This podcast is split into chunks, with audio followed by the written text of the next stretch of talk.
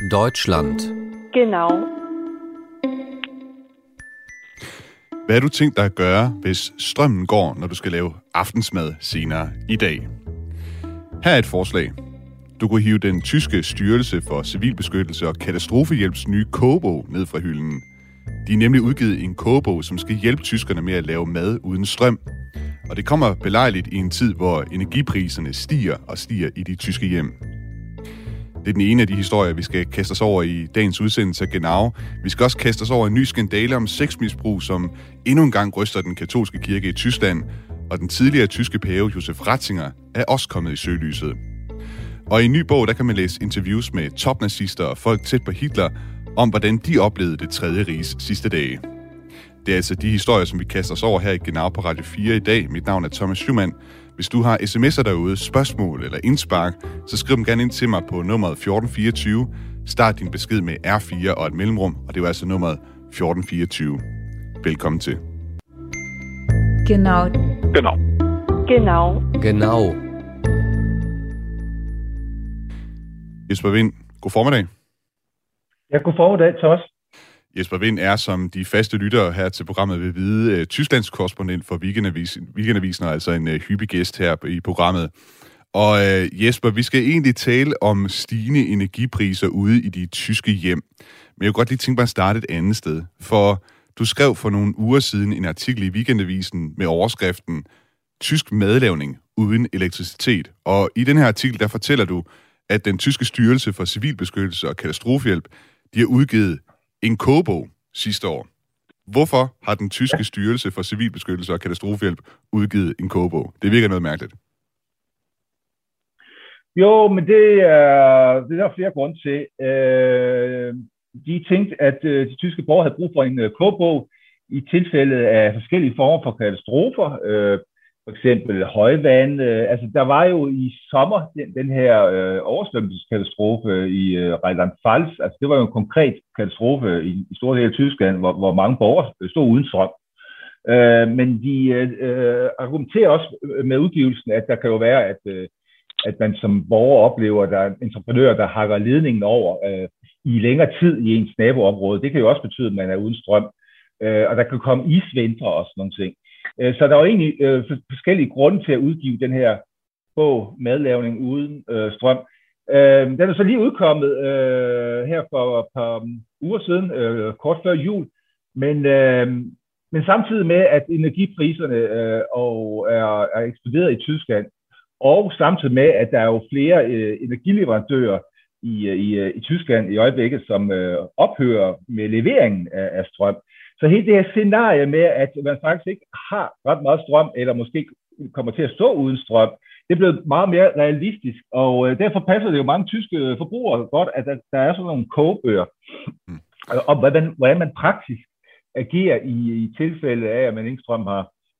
Og, og, og før vi dykker ned i det, hele den her problematik, der er i Tyskland i forhold til deres øh, energipolitik, øh, lad os lige prøve at høre, kan du, øh, kan du løfte sløret for nogle af de opskrifter, ja. man kan finde i, i kogebogen? Ja, øh, jeg sidder lige her og bladrer i den. Altså, det er sådan rimelig almindelige tyske øh, opskrifter. For eksempel en sauerkraut, altså en elsässischer øh, sauerkraut-salat, ikke? Øh, men den er så øh, øh, bygget, opbygget af meget af konserves, øh, og den er lavet af, at, øh, at, øh, at vi bygger på altså virkelig tørvarer. Ikke? Øh, der er faktisk også en opskrift på en øh, kokotuna-suppe, Øh, en kokotunesuppe. Som er i sin ser meget lækker ud. Ja. ja øh, øh, og det er, det, er jo, det er noget med noget kokosmælk og noget, noget tun. Og øh, øh, øh, det baserer sig også i høj grad på, på konservesprodukter og tørprodukter.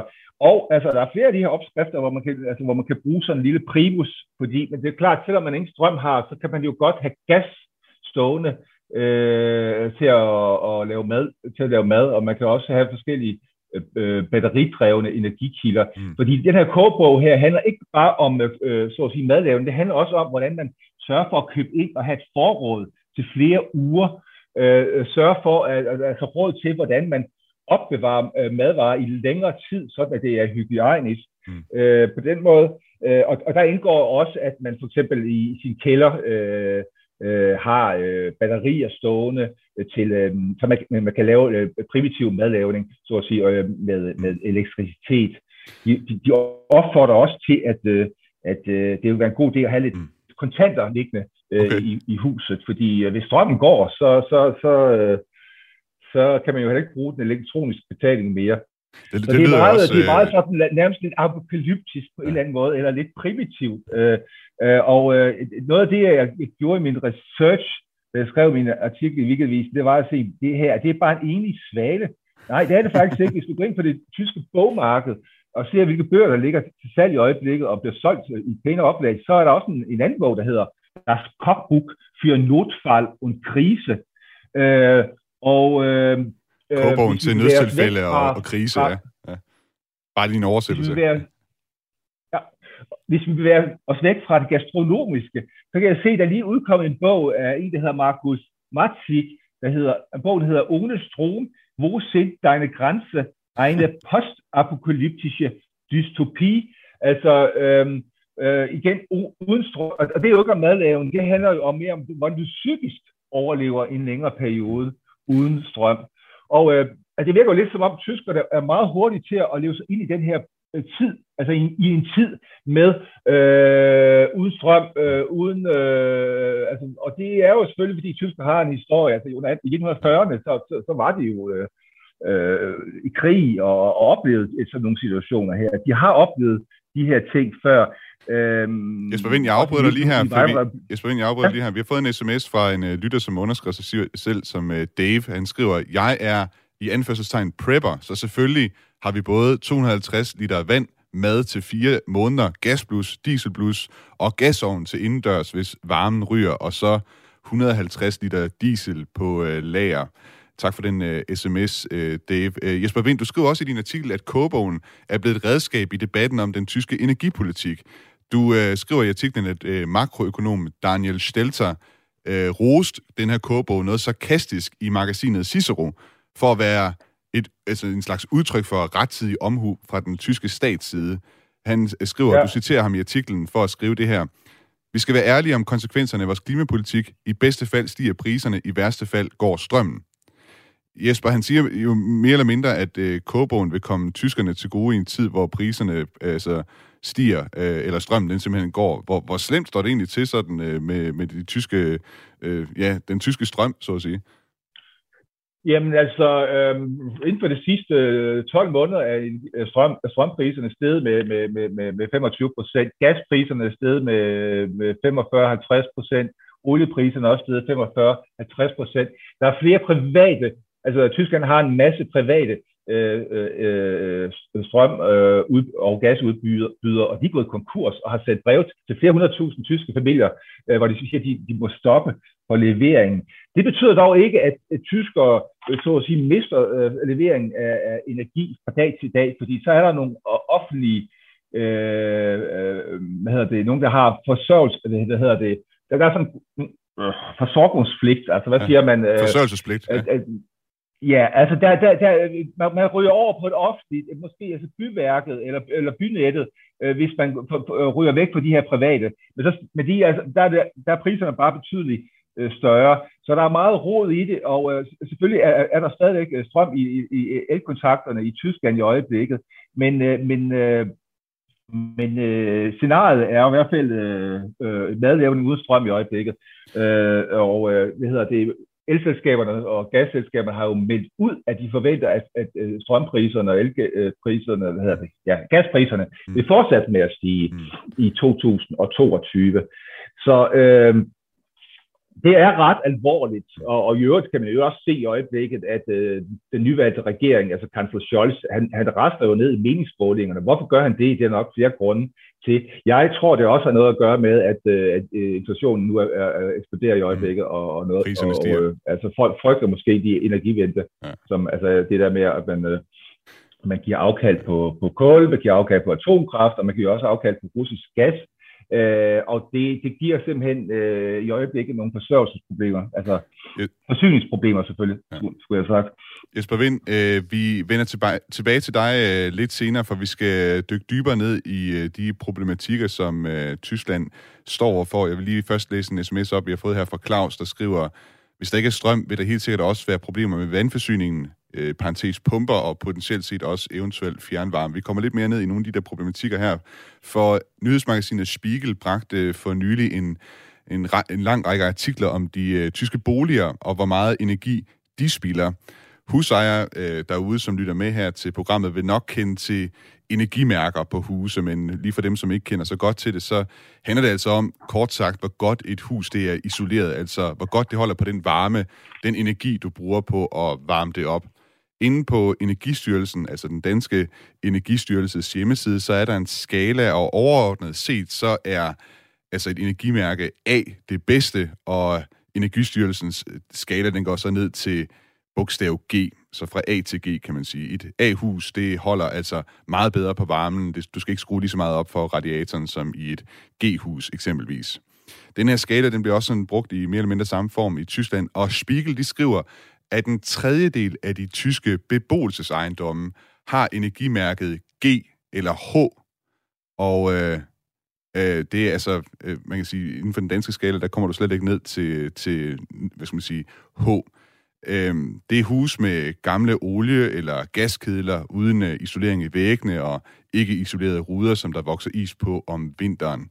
Øh, man kan sige, i, til sammenligning med Danmark, så er det små 40 procent af energimærkerne til parcelhuse herhjemme, som enten er i kategorien EF eller G. Det viser tal fra Realkredit Danmark. Mange af de her tyske boliger, de stammer altså fra den tyske genopbygning fra tiden før oliekrisen, hvor der altså blev knap med olie til oliefyrene. En bygning i klasse H i Tyskland, den bruger otte gange så meget energi som en bygning i klasse A+. Og det stemmer altså ikke øh, godt overens med de tyske klimaambitioner. Spiegel skriver, at hvis Tyskland skal nå sine klimamål, skal CO2-udledningerne fra boliger halveres inden 2030. 15 år senere skal boligsektoren være klimaneutral. Bygningerne i de nederste kategorier G eller G og H, de står alene for halvdelen af drivhusgasserne i boligsektoren. Hvis målene de skal nås frem mod 2030, skal antallet af boliger, der renoveres i Tyskland om året, fordobles fra 400.000 til 800.000. Og Spiegel skriver, at millioner af tyske ejendomsejere med de her stigende energipriser, vi hørte om, spørger sig selv, hvad skal der ske med deres hus? Skal det renoveres, rives ned eller måske sælges?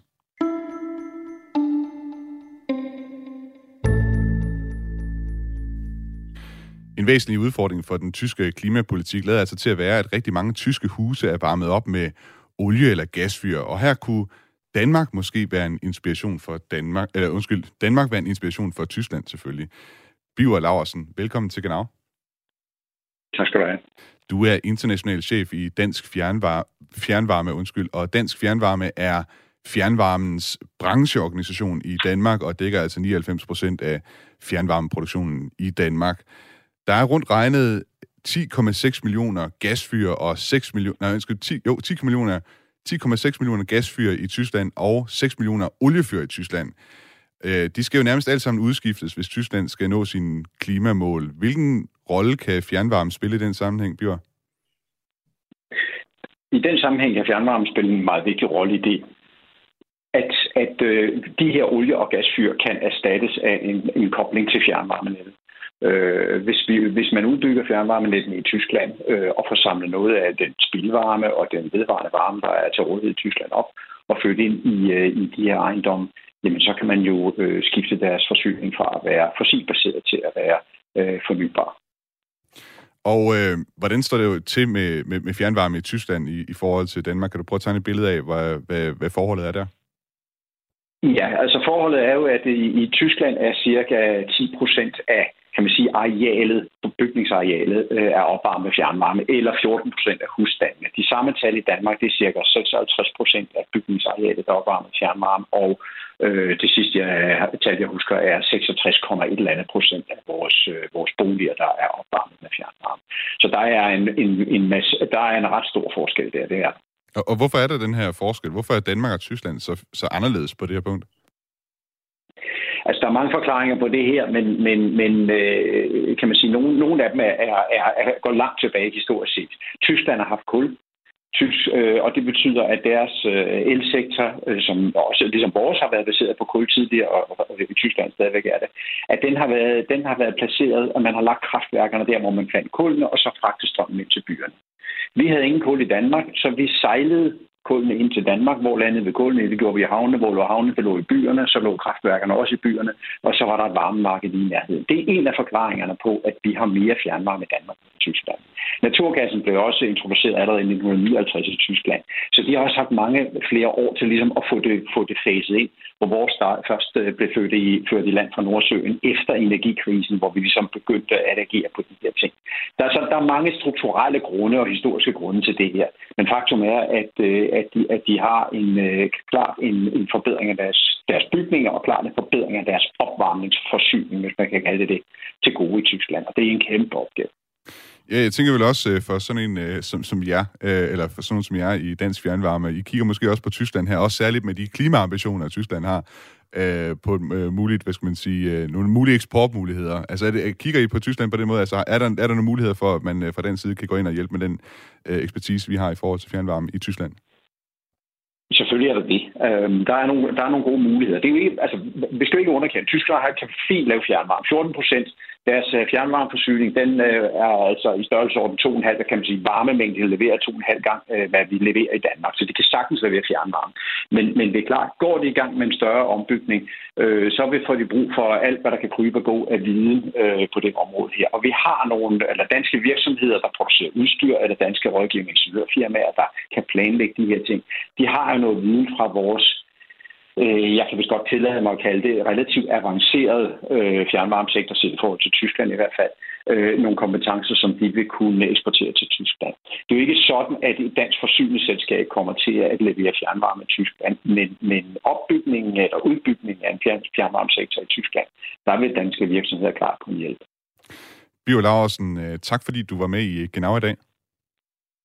Selv tak altså international chef i øh, Dansk Fjernvarme, en brancheorganisation for fjernvarme her i, øh, i Danmark. Jeg kunne godt tænke mig lige at hive øh, Jesper Vind øh, dig med tilbage igen, altså Tysklands korrespondent for Weekendavisen.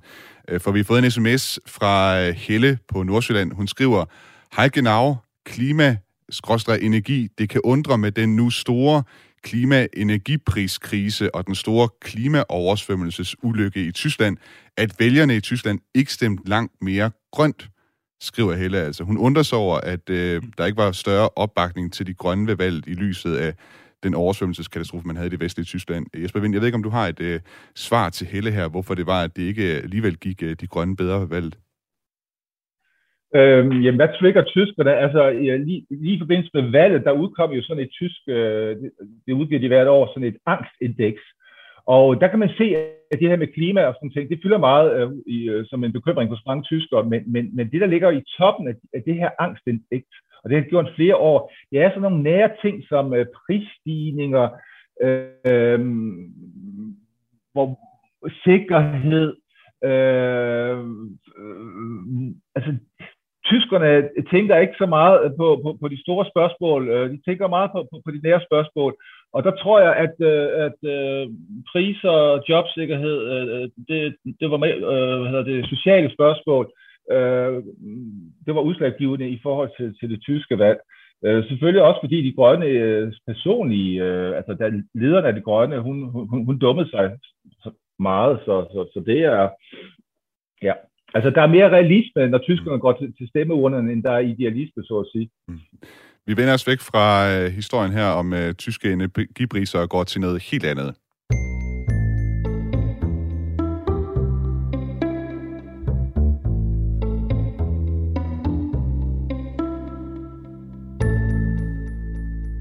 Nu skal vi nemlig kaste os over en uh, helt anden slags uh, historie end uh, energipriser.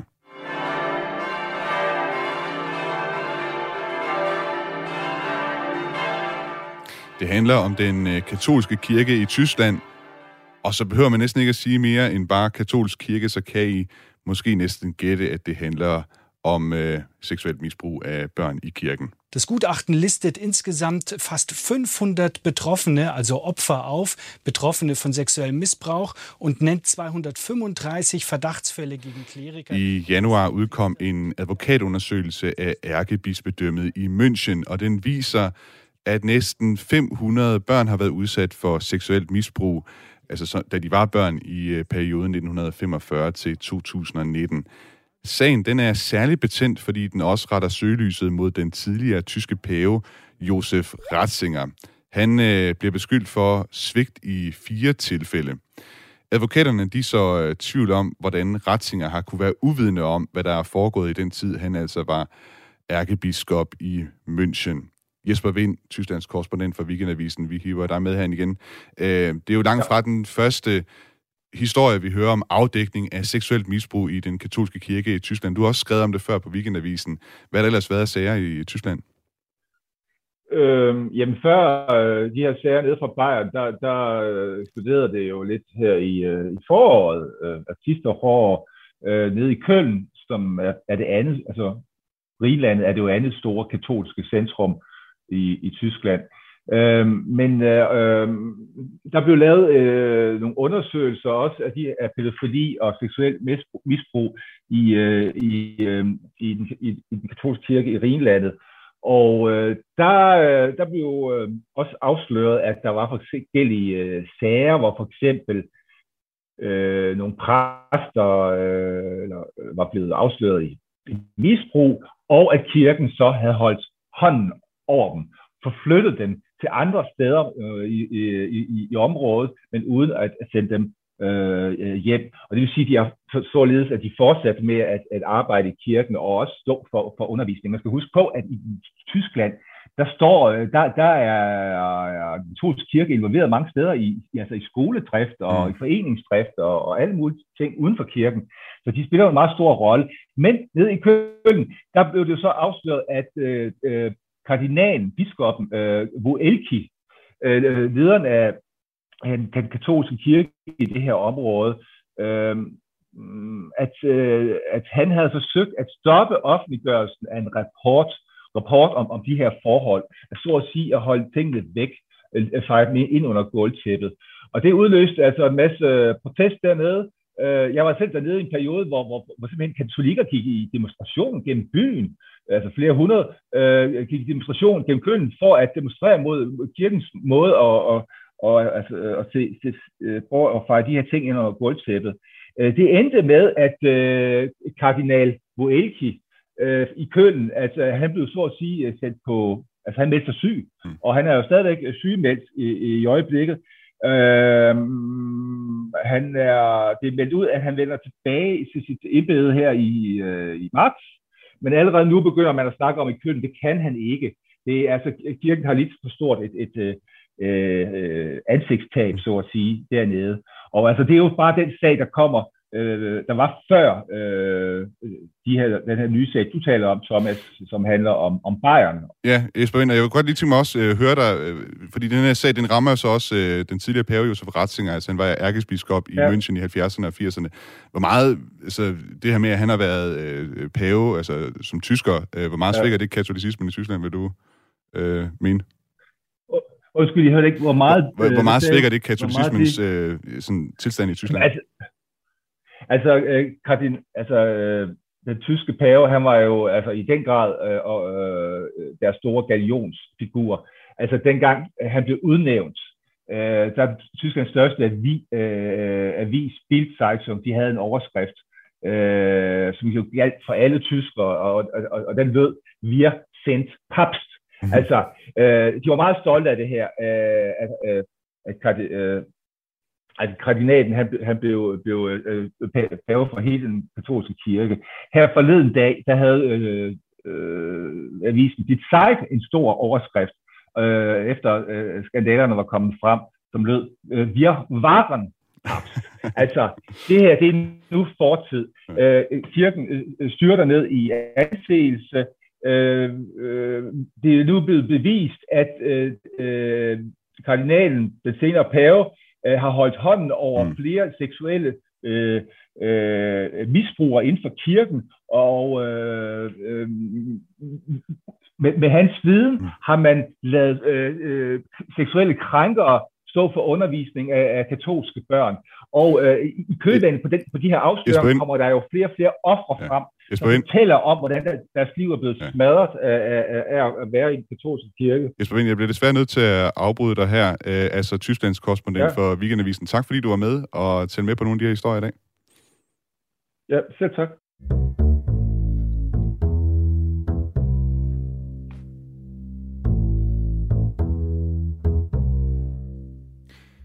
En ny bog puster støvet af gamle interviews med personer, der har været tæt på Hitler i de sidste dage af 2. verdenskrig. Eksempelvis Hitlers chauffør, som slæbte Eva Brauns lig op fra førerbunkeren, efter hun og Hitler havde begået selvmord. Lige om lidt så taler jeg med forfatteren bag den her nye bog. Du kan som altid øh, og stadigvæk send sms'er herind til programmet undervejs Skriv ind til 1424, start din besked med R4 og et mellemrum, hvis øh, du har en kommentar eller et spørgsmål undervejs i udsendelsen.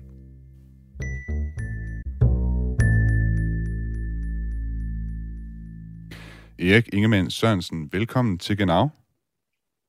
Tak skal du have. Du er medforfatter på bogen Krigens sidste dage, fortællinger om det tredje riges sammenbrud. Og du har udvalgt en passage, som jeg tænker, vi egentlig godt kunne øh, starte det her interview med, som du gerne vil læse op. Hvad er det for en passage? Det er den passage, hvor øh, Frode Christoffersen øh, interviewer Hitlers chauffør, Erik Kemka. Og øh, du kan godt få den her. Ja. Så kom Gønsche ud fra førerværelset. Vi er nede i førerbunkeren. Jeg overfaldt ham straks er der blevet en forrygt sag 200 liter benzin under denne beskydning. Hvor skal jeg dog få det fra? Så sagde han, jamen mand, chefen er død. Han har skudt sig, eller har taget afsked med livet. Jeg sagde, hvordan er det dog muligt? Jeg har i går efter, jeg havde ikke et øjeblik tænkt på, at han havde begået selvmord, men måske, at han havde fået slagtilfælde. Jeg talte med ham så sent som i går eftermiddag. Der var han endnu helt frisk. Og Gønsje sagde, og pegede med næven op mod munden. Han har skudt sig lige der. Det var derfor, jeg ville komme over, for jeg troede ikke, at det ville gå så hurtigt. Kort efter råbte Linge, det var SS-officer Heinz Linge fra værelset, at brændstoffet kommet. Jeg fik så melding om, at de 200 liter brændstof nu var deroppe. Døren gik op, og udbar de chefen indhyldet i et tæppe. Forrest doktor Stumfækker bagved Linge, og Martin Bormann kom bærende med Eva. Jeg sagde så til Gønse, hjælp du til med chefen, jeg tager Eva. Jeg overtog Eva fra Bormand, og sådan var vi dem begge to ud. Næsten nede for enden af trappen gled hun ud af armene på mig, da hun var fuldstændig livløs, og en død er svær at bære. Så kom Gønse straks og tog Eva fra mig, og de lagde begge personer ved siden af hinanden uden for en førerbunkeren, i nærheden af en betonblandemaskine og øsede benzin ud over dem. Det var Hitlers og Browns endeligt. Det, det er voldsomme sager, det her. Det her, så vidt jeg husker, det er altså Hitlers øh, chauffør, øh, der her ja. i det interview med øh, Frode Christoffersen altså fortæller om, hvordan han var med til at bære Eva Braun op af førerbunkeren, og, og de er så bagefter sat ild til både Hitlers øh, og Eva Brauns øh, lige. Det er som sagt fra bogen øh, Krigens sidste dage, ja. fortælling om det tredje riges sammenbrud. Den udkommer den 22. februar på forlaget Gyldendal. Og bogen er altså blevet til på baggrund af interviews med folk, som oplevede det tredje riges sammenbrud. Men øh, som vi har øh, måske lidt antydet her, så er det altså ikke interview, som du, det er ikke interview, som du har lavet, Erik. Det er din medforfatter, Frode Kristoffersen, som har lavet de her interviews. Kan du ikke fortælle, hvem var Frode Kristoffersen? Jo, Frode Kristoffersen har desværre været død i, i en del år. Men Frode Kristoffersen var Danmarks Radios korrespondent i Tyskland, og det var dengang i Bonn, fordi Tyskland var delt op øst-vest. Og i slutningen af 72 får han den idé, at han vil interviewe dem, der har været tæt på Hitler i førerbunkeren. Men han vil også have fat på dem, der var med i den sidste nazistiske regering, mm-hmm. som sad oppe i Flensborg. Og det lykkedes ham faktisk efter et enormt researcharbejde at få fingre i flere af de personer. Og også de to vigtigste, nemlig Dönitz, Hitlers efterfølger, og Albert Speer, Hitlers arkitekt og rustningsminister. Han får så fat i øh, sit tv-hold og rejser rundt og får gennemført alle disse interview i løbet af 1973. Og så sker der så det, da det hele er forbi, så sender han båndene tilbage til, det var jo egentlig filmbånd dengang, sender han båndene tilbage til øh, Danmarks Radio, og så får han det, der hedder transkriptioner. Det vil sige, alt hvad der er sagt på disse bånd, bliver skrevet ud. Dem har han liggende, og så sker det mærkelige. Vi hører intet om udsendelserne. Okay. Vi har jagtet dem. Hvor er de? Man ved ikke, hvor de er. Der var ingen, øh, syn, der var ingen tegn på, at de var blevet sendt. Men fru Christoffersen har en stor drøm, det er at skrive bogen så, på baggrund af det store arbejde. Men fru Christoffersen var jo så i to perioder i Europaparlamentet, og da han kommer tilbage derfra, så får han en voldsom hjerneblødning, som gør, at hans tale, den skal først til at genoptrænes. Og så bryder han sukkersyge desværre mm. ud i fuld flor. Og så inviterer han to kendinge fra Gyldendal ned til sig. Og der fortæller han, at det er ved at være slut, men jeg får ikke skrevet den bog. I får mit arkiv, vil I så ikke godt sørge for, at bogen bliver skrevet. Og de fik det der, den der store kasse med.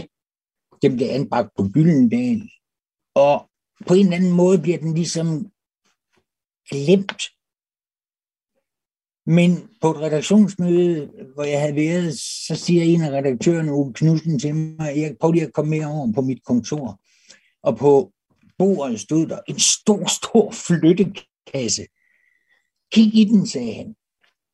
Det allerførste dokument, jeg tager op, det er et fylde pænt skrevet brev af Storadmiral Dönitz, altså Hitlers efterfølger, til Frode Christoffersen. Jeg tænkte, hvad, hvad er dog det her for noget?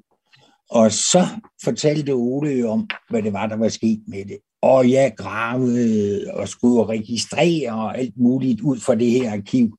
Og det var jo den ene guldklump efter den anden, der dukkede op.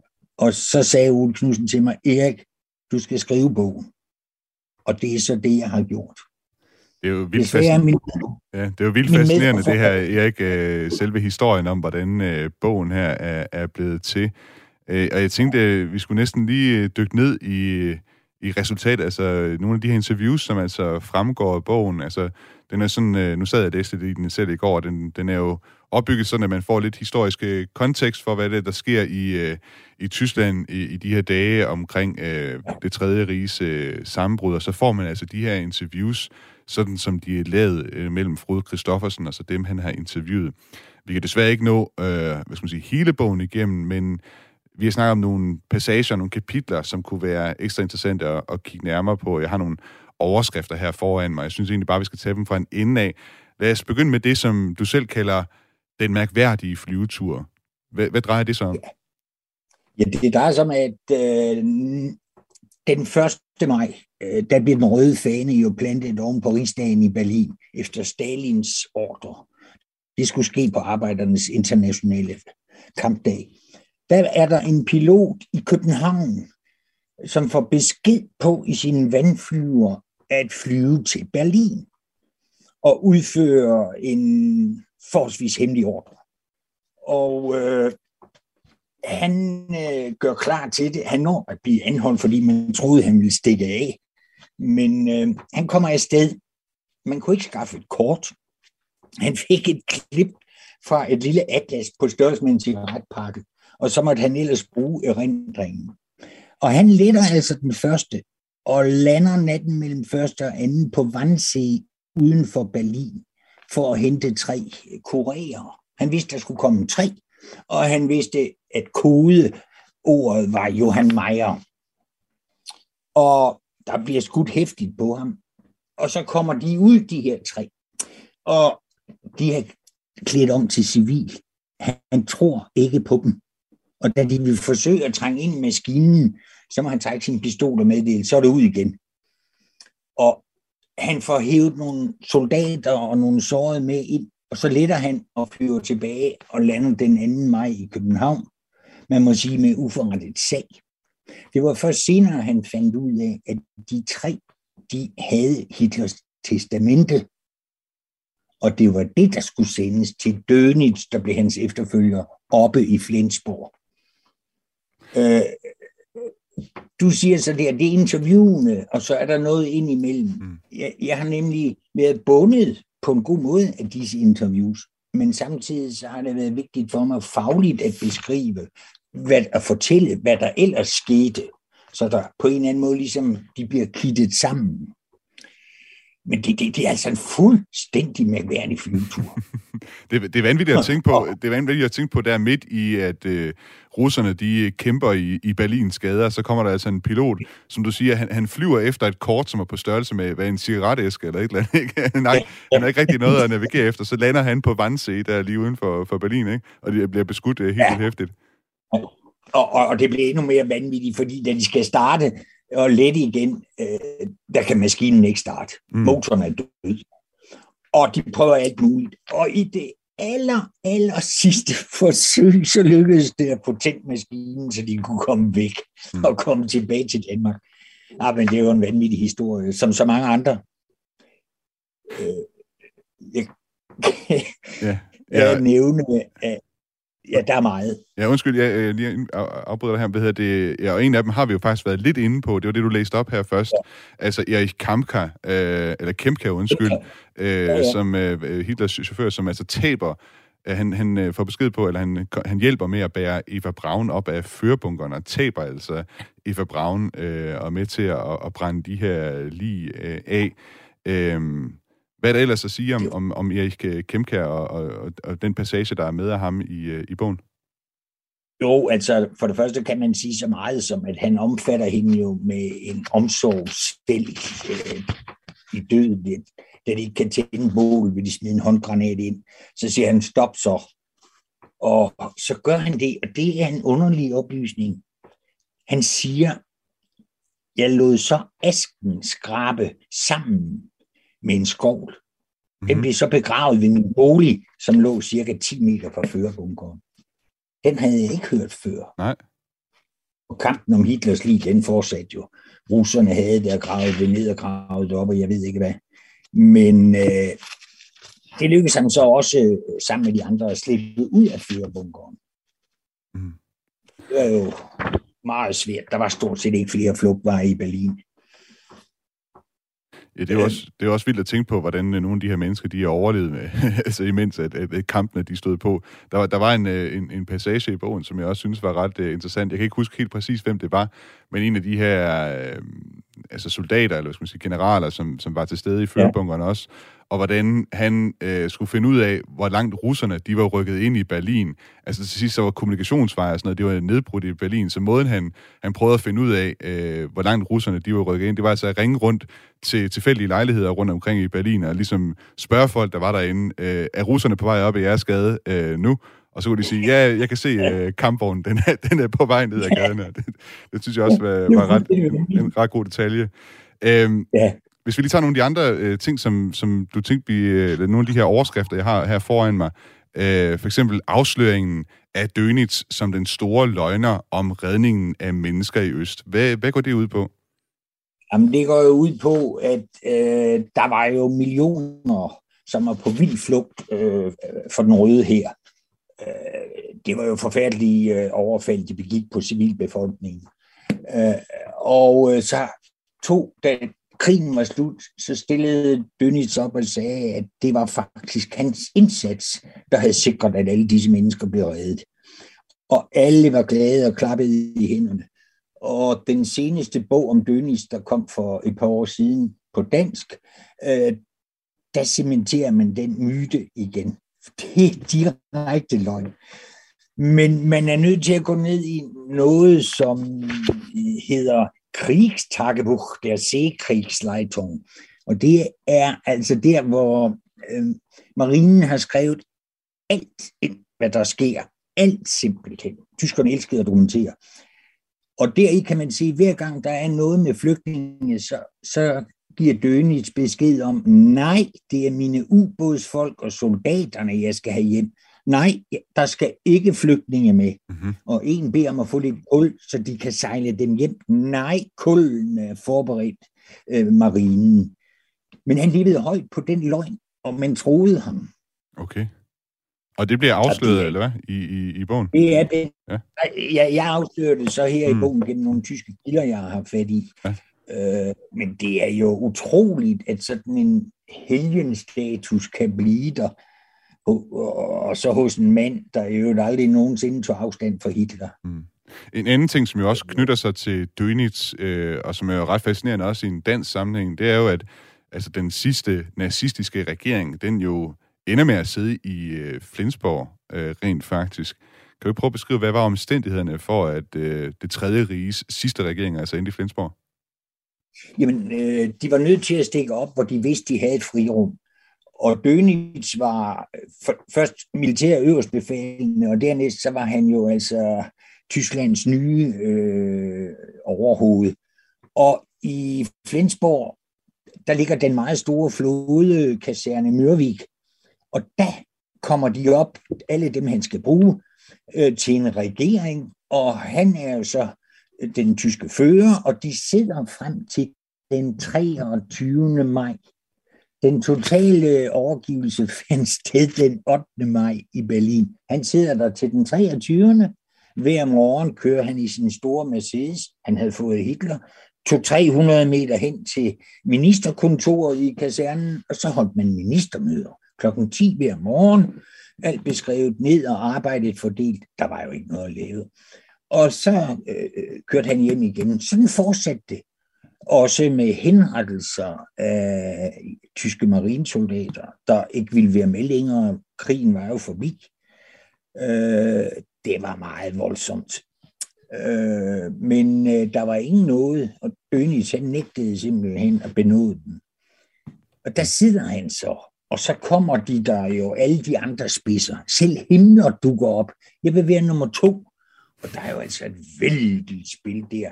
Dönitz har en papirtøng liggende på sit skrivebord, og under den, der ligger hans afsikrede pistol. Han var ikke et sekund sikker på, hvad Himmler kunne finde på. Men han løb ham at sende Himmler væk. Det, det, det er vildt at tænke på et eller andet sted, Erik, at, at der øh, så sent, øh, og med, med hele Tyskland på det her tidspunkt i ruiner, og, og hvad hedder det, russerne fra den ene side, og amerikanerne, englænderne og franskmændene fra den anden side, at der så trods alt, altså alligevel har været magtkamp i toppen af, hvad skal man sige, her, at, at de ikke bare har tænkt, øh, nu flygter jeg til Sydamerika, eller, eller hvad man nu gør, sådan som mange af de andre nazister, de gjorde. Det er en vanvittig historie, og, og alene det, det bliver tålt, øh, det er russerne til sidst, der siger, nej, nu stopper festen altså. Og så bliver de kaldt til møde på det store skib, øh, der ligger nede i havnen, og der meddeler man så, at Dönitz er arresteret så, og øh, som krigsforbryder, og nu er det altså afsted til, øh, til øh, en fangelejr. Vi bliver fløjet ud samme eftermiddag. Øh, Albert Speer er også dernede. Øh, men han ville ikke bo på øh, kasernen. Så og Albert Speer, Albert Speer skal vi nok lige have forklaret. Albert Speer var jo, hvad skal man sige, Hitlers øh, arkitekt og rustningsminister, så vidt jeg husker, ikke? Ja, det var han. Ja. Øh, og han øh, flyttede ind på Byggsborg Slot. Det var mere passende for ham. Og der sad han så.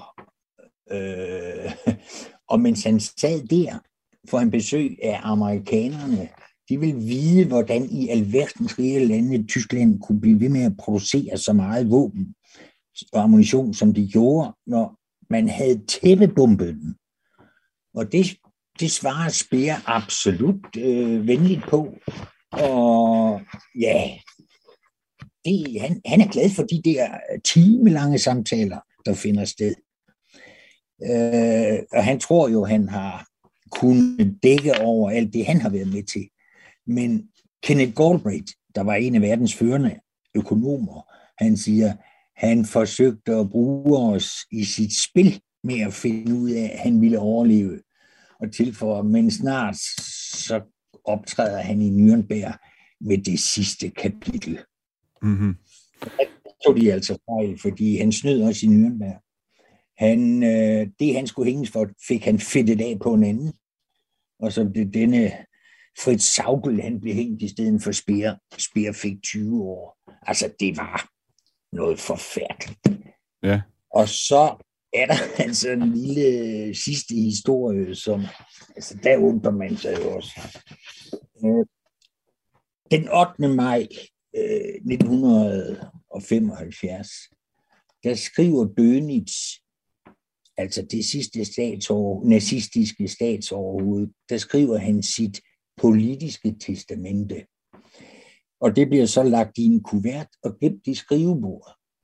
Da han dør i 80, så tager hans sagfører det frem og sender det til bundeskansleren og bundespræsidenten.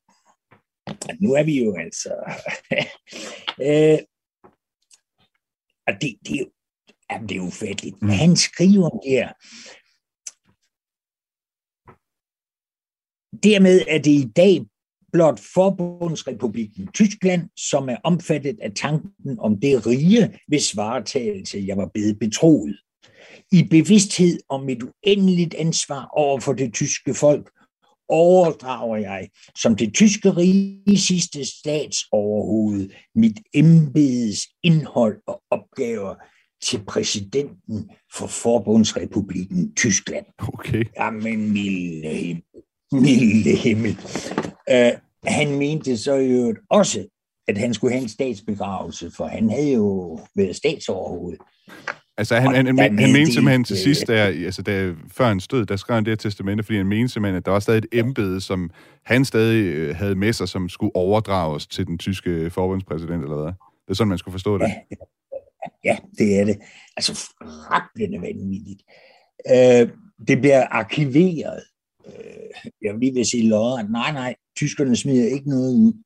Øh, og jeg ved ikke, jeg var ved at lede efter nogle andre dokumenter, og var havnet over i kongressen, kongresbiblioteket øh, i Washington. Og pludselig dukker det der testamente op. Jeg gik så på jagt efter det i tyske arkiver, og der noterer man, at det eksisterer, men man kan ikke læse det. Det er altså lidt pudsigt, det der. Men det er jo et vældig dramatisk øh, dokument, Mm. der viser manden, der aldrig svigtede Hitler. Det, det, er det, Da han forlanger Undskyld, jeg vil bare sige, det, Det- det, er jo, det, er jo, det er jo et vildt, øh, hvad skal man sige, arbejde et eller andet sted, du har været i gang med her. Jeg tænker også, det må også have været lidt med... Øh, altså jeg tænker, hvis det var mig, der havde fået de her øh, interviews, transkriptioner og sådan noget fra Frode øh, Christoffersen i sin tid, og alt det andet materiale, du har siddet med, øh, det, det er jo virkelig historien til Vingesus. Hvordan, hvordan har det været for dig at sidde og kunne arbejde med de her ting? Det har været udfordrende, øh, og har været utrolig spændende. Det må jeg altså indrømme. En gang imellem, så var min kone træt af, at jeg kom styrt ned og sagde, nu skal du bare høre. Men øh, det, det har været meget, meget spændende. Tyske arkiver er ikke de letteste at arbejde med, men jeg må sige, at når de hørte om, hvad det var, så har jeg altid fået en god behandling. Jeg synes virkelig, at jeg har fået indfriet mit ønske om at rejse en stele over Frode Christoffersen for det enorme arbejde, han udførte. Jeg tænker også, Det det, det, må også have svært, været svært et eller andet sted med de forskellige beretninger, der har været. Altså nogle, nogle gange modstrider, modstrider beretningerne jo med hinanden. Det er jo ikke de samme ting, folk de har sagt om, hvad der, hvad der er foregået. Nej, det, det har været altså den der øh, kontralæsning, sammenstilling af historiske kilder, og hvorfor en er nu rigtig, hvem kommer tættest på. Øh, Det har været et puslespil. Øh, Det er nok egentlig det, det bedste billede. Det er et puslespil om at få lagt de helt rigtige brikker. Og Det håber jeg så er lykkedes. Øh, Det, men for mig har det jo altså også været øh, nye opdagelser igen og igen. Mm. Det, øh, det er virkelig, øh, det har været en fantastisk rejse. Det, det må jeg sige. Og det må man sige, det har også været noget af det, ja, det må også have været spændende at kunne på en eller anden måde følge med i, hvad skal man sige, det, det arbejde, Frode Christoffersen har, har lavet der, de der interviews. Man, man ønsker næsten selv, at man, man kunne have lavet de der interviews som, som journalist i hvert fald. Øh, Erik ja. Ingemann Sørensen, øh, jeg vil sige tak, fordi du, øh, du er med i Genau i dag. Jeg siger sandelig tak i lige måde, fordi I ville tale med mig. Det var dejligt.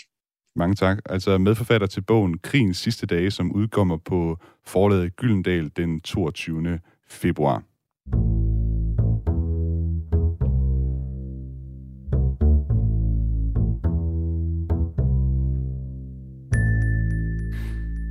Vi har her på falderæbet fået en øh, uh, sms fra Ina, som skriver, Hejsa, spændende tema, tak.